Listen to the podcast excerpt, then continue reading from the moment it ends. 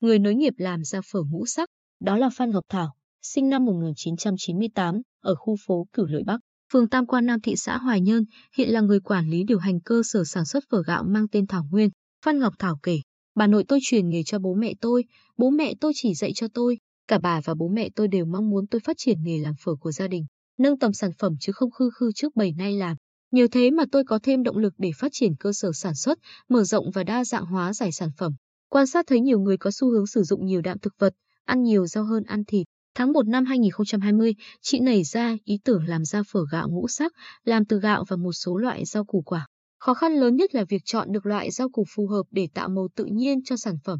Tuy nhiên, sau một quá trình mày mò, tìm hiểu Thảo cũng đã thành công trong việc làm ra phở gạo ngũ sắc bằng việc kết hợp với bí đỏ để làm ra phở gạo màu vàng, cải bó xôi làm ra phở gạo màu xanh, khoai lang tím làm ra phở gạo màu tím, hạt mè đen cho ra phở gạo màu đen và củ dền đỏ làm ra phở gạo màu đỏ. Sản phẩm phở gạo ngũ sắc làm ra bắt mắt, giàu dinh dưỡng nên được người tiêu dùng đón nhận, thị trường ưa chuộng. Thảo còn mạnh dạn đầu tư máy móc hiện đại để sản phẩm làm ra đạt mức độ đồng đều cao, đảm bảo vệ sinh an toàn thực phẩm, đáp ứng nhiều tiêu chuẩn về chất lượng để có thể tiến tới xuất khẩu. Với 16 công nhân, hiện mỗi ngày cơ sở phở gạo Thảo Nguyên đưa ra thị trường 500 đến 600 kg phở. Không chỉ cung cấp cho thị trường trong tỉnh mà nhãn hiệu Thảo Nguyên còn tìm được khách hàng ở nhiều tỉnh, thành khác như thành phố Hồ Chí Minh, Gia Lai, Đà Nẵng.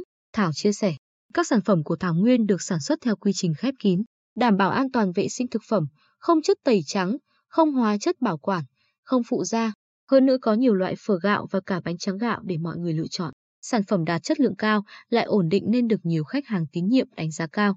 Những ngày lễ Tết, cơ sở sản xuất của gia đình tôi phải tăng ca mới có đủ lượng hàng giao cho khách. Chia sẻ về những dự định trong thời gian tới, Thảo cho biết hiện đang nuôi ý tưởng làm dòng sản phẩm phở gạo thảo dược nhằm đáp ứng nhu cầu chăm sóc sức khỏe của một số nhóm người tiêu dùng có nhu cầu đặc biệt hơn về bánh phở. Cùng với đó là việc mở rộng thị trường, đưa sản phẩm đến tay người tiêu dùng ở nhiều nơi hơn nữa. Về định hướng phát triển của bản thân, Phan Ngọc Thảo chia sẻ đã đăng ký một khóa học về chuyên ngành quản trị kinh doanh tại một trường đại học trong thành phố Hồ Chí Minh để vận hành cơ sở sản xuất khoa học và hiệu quả hơn.